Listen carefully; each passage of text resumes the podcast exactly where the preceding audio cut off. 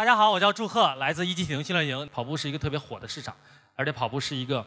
非常好玩、非常有意思的地方。我想去做一点点经营，或者有这方面的发展。我其实给大家几个建议，就是从经营角度来讲：一，你如果通过选址的话，尽量让你的成本控制住，别超过五块到六块之间。第二条就是在想去做规划，想把你的人生和跑步这个事儿放在一起去赚钱的人，对他们来说，你需要有很好的技术去做支持。OK，并不光是我有钱给我投资，你可能拿五十万或者拿五百万开一个店很容易，但是其实持续经营是很难的，因为你有你需要有不停的现金流进来。OK，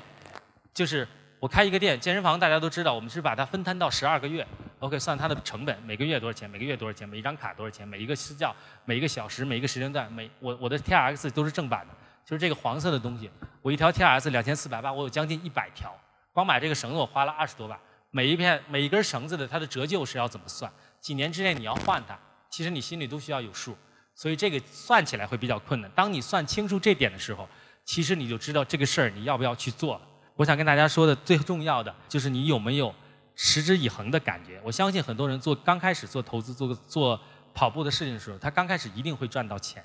因为所有的东西都是新的，所有的投入也都是新的。但是你能不能把它持续做到稳定的发展？OK，你的教练团队、你的课程的团队、你的课程的质量，还有你的